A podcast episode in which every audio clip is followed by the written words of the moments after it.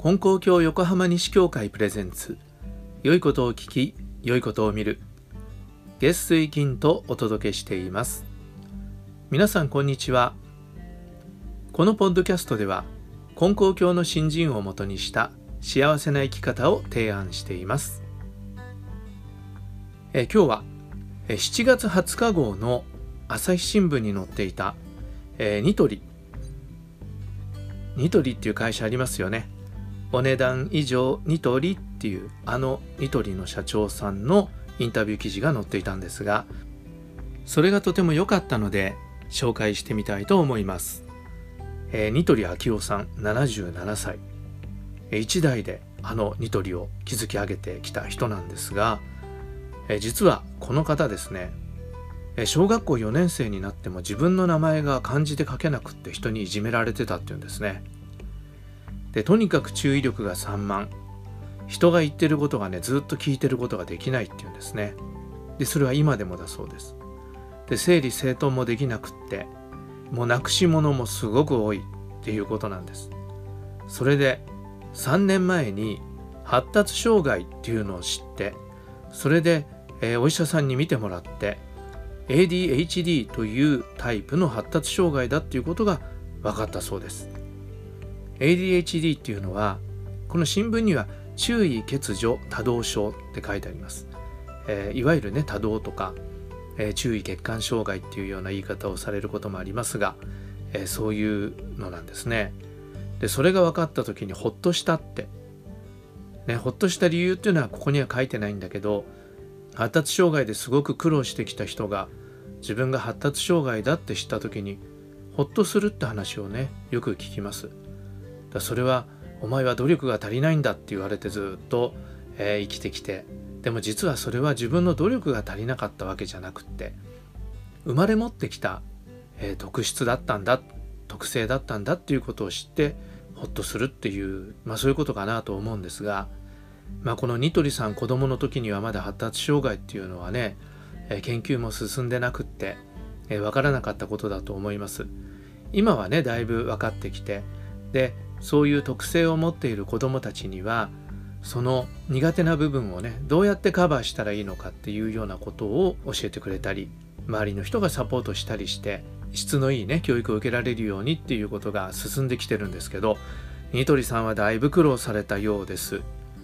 もうとにかくクラスではねいじめられたりバカにされたりしてで成績はねいつもビリだったっていうんですね。それで不安を感じてた。世の中に出ても勤めていけないんじゃないかって言われてたっていうんですね。で高校に入っても勉強がダメででどうやって卒業できたかっていうとじゃあ誰も思いつかないカンニングの方法を考えようって言って卒業ができたっていうんですね。だから人にはないアイデアがあるっていうことだったんでしょう。まあそのカンニング云々っていうのはちょっと分かりませんけど、まあ、ご本人はそういうふうにおっしゃってるんですね。で商売でも最初だいぶ苦労したようですが、えー、結婚したお相手の方が接客上手な方で売り上げが伸びたっていうようなことがあったようです。それで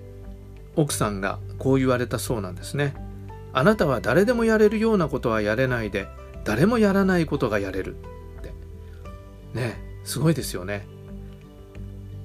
でそのことをご本人は発達障害に生まれてよかったなぁと思います。っていうふうにおっしゃってるんです。だからその自分が苦手なところもあるんだけど苦手なところだけを見たらダメだできないっていうことばっかり言われるわけだけどそうじゃなくて自分ができるっていうところを見つけて、え、そこを生かしていくことが成功にねつながってきたっていうことなんですね。読者に対するアドバイスみたいな形でこういうことをおっしゃってるんですね。自分が何を得意かはいろんなことをやって自分で見つけることです。人間一つくらい何かこれいけそうだなというのがあるはずなんですよ。それを早く見つけること。長所が見つかると短所が隠れちゃうんだよね。とおっしゃるんですね。だから本当人間ってどういう力を持っているかっていうのが見つかる人は幸せ。伸ばせる人は幸せ。だけど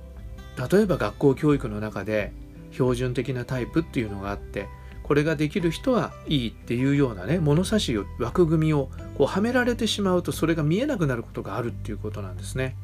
この方のようにね。だけどそういう中で神様に与えられていた長所っていうものを見つけて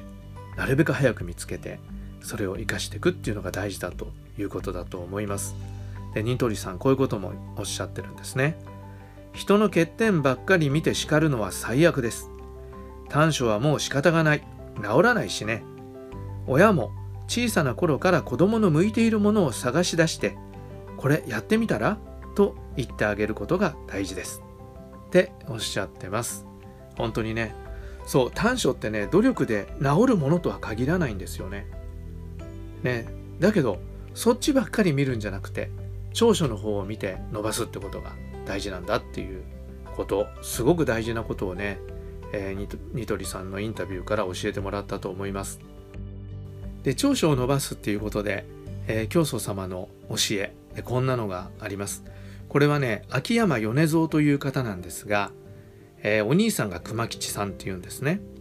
で2人で金光様のところにお参りをした時に金光様がね神様の言葉としてこういうことをおっしゃるんですね。米蔵は不器用であるからおかげを受けて人を助けてやれ熊吉は手先が器用であるからその方で出世させてやると言われたそうなんです。で米蔵さんは不器用だからしっかり信心しておかげをいただいて人を助けてあげなさい。熊吉さんは手先が器用だからその器用さを生かして出世させてやるぞって神様がおっしゃったって言うんですね。で熊吉さんは彫刻で名を挙げたそうです。なんかね面白いでしょ器用だから彫刻やれ不器用だからお前は、ね、神様の御用しろっていうのがなんか面白いなと思うんですがでもねこれ米蔵さんがただ不器用だったから仕方ないからっていうことではないんです別の時14歳の時には金光様が教祖様がねこの米蔵さんにこういうことを言ったんですね。米蔵は新人が好きであるな。人の助かるような新人をせよ。と言われた。だから子供ながらに神様に向かう気持ちがねすごく強かったんでしょうね。で素直だったんでしょうねきっと。で新人が好きだなお前は。だったらしっかり新人して人が助かるような新人をしなさいよっていうのをもっと前にね言われてたんですね。だから御用させたかったのかなとも思うんです。で御用させたかったんだけどねあの他の職業をもしかしたらしたいなんて思うかもしれないけどもうお前は不器用なんだから御用させてもらいなさいって言われたのかなとちょっと思ったりもします。まあいずれにしてもこのご兄弟を見た時に片方は神様に向かう心がね強い。これは御用したら人を助けられる人間になる片方は手先が器用だからその手先を使った仕事でお役に立つことができるっていうのを教祖様はまあ見抜かれて見極めて2人の進路にそういう、まあ、アドバイスといいますかなさったっていうことなんだと思います。ね、みんな何か与えてもらってると思うんですね。それをねあんまりありきたりな物差しで測るんじゃなくてその子の命が輝くようにどういう道に進んだらいいのかっていうのをみんながね一緒に考えて励まして進んでいけるようだったらいいなというふうに思いましたそう皆さんも自分の中にある力っていうものをねどうぞ侮らないでしっかりと生かしていってください。ね、もう私は年を取ったからとか言う必要ないと思うんですね。年を取ったからこそ持っている力っていうのもねあると思います。そういうものをねその年代年代で生かすことができるんだと思うんですね。どうぞ今日もそれぞれの力を生かして素敵な一日にしていきましょう次回の配信もお聴きください。